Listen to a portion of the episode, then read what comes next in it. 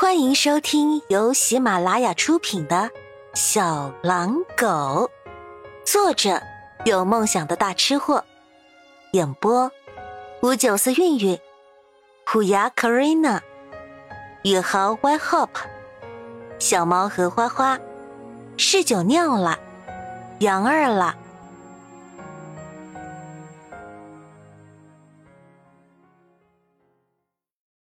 第十六集，曲颖想起初见穆修杰时他中的枪伤，不由心生寒意，拉着穆修杰的手，紧张的问：“那你之前受的伤是怎么来的？是不是你养父干的？”穆修杰受的伤当然不是他养父干的，这只不过是一次命悬一线的诈死逃脱后遗症罢了。他的养父。阿兹瑞尔年纪大了，迫切需要在众多的养子中订立一个继承人来继承统治他强盛的黑暗帝国。从很多年前一直无子的他，就开始了继承人的培养和筛选。前前后后这么多年，他一共收养了一百多个养子，最后能够活到成年的只有二十来个。这二十多人没有一个是善类。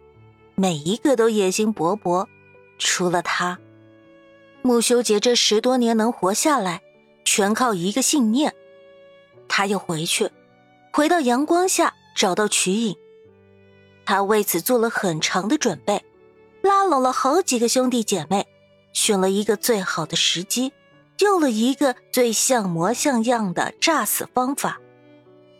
在那一场蓄谋已久、针对 Azrael 的暗杀中。他挺身而出，为了阿兹瑞奥挡下了最致命的那一粒子弹。他中枪落水，被卷入波涛汹涌的巨浪中，如同当初他被大海带到这个黑暗世界一样。大海再一次把他带回到了阳光下。他受了伤，但重不致死。他辗转了好几个城市，才来到他在的地方，狼狈的倒在他面前。他找了曲颖很久，偷偷的窥探了他的世界很多年。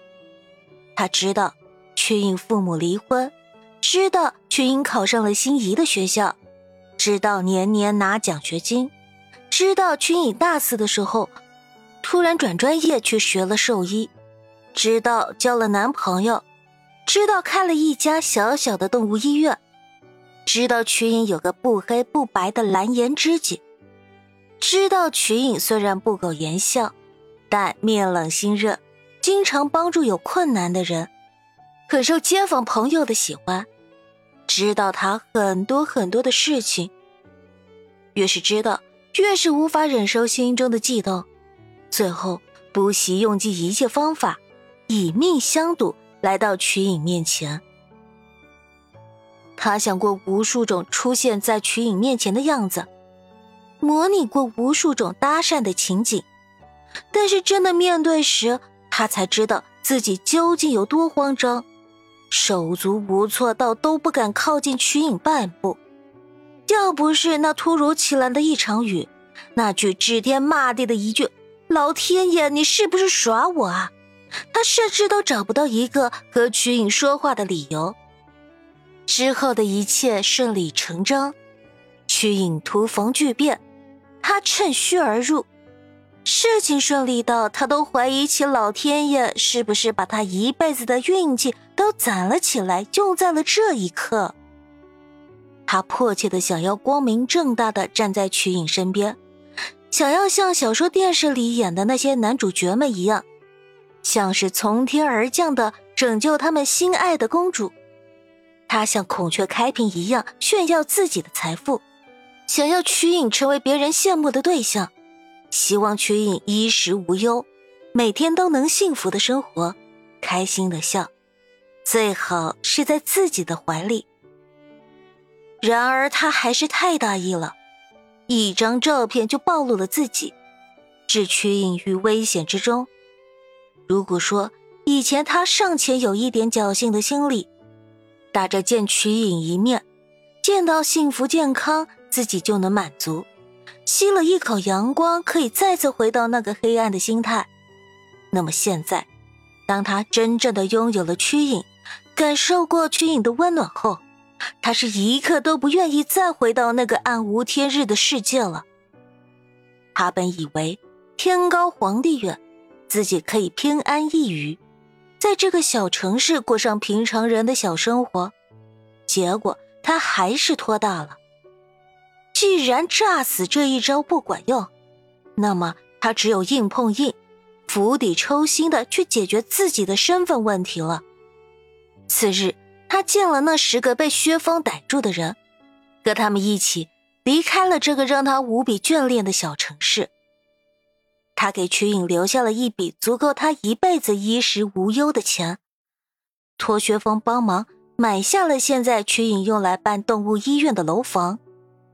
他没有不辞而别。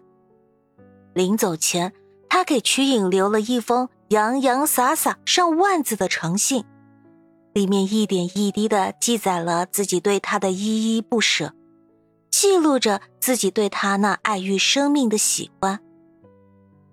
他让曲颖等，不用太久，就三年。三年后，一定会回来娶她。好。我等你。曲颖在信的最后一行写下这四个字回复，把这厚厚的一叠信和一本写着自己名字、数额惊人的银行存折放进了抽屉里。已经八点了，他该去上班了。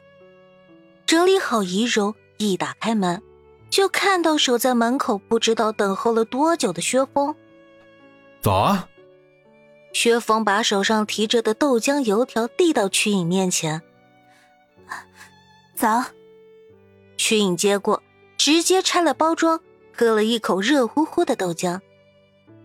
下了楼，开车十五分钟到动物医院，门口已经站着几个薛峰的小弟，伪装成买早餐的、晨练的、摆地摊的，在周围把动物医院保护的滴水不漏。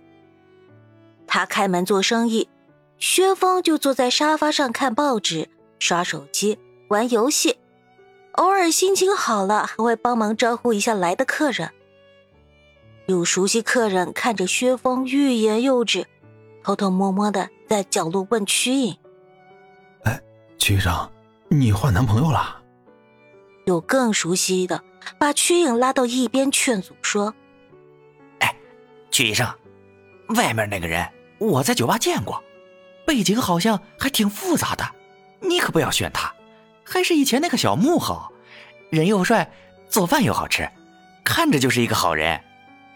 和之前穆修杰一样，他怎么解释薛峰只是他的一个普通朋友都没有用。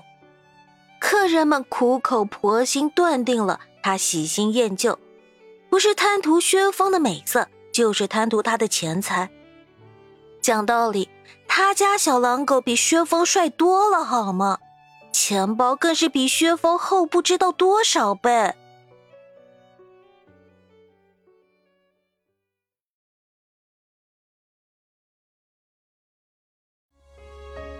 本集播讲完毕，喜欢本专辑的小耳朵们，请订阅、点赞、加月票支持哦。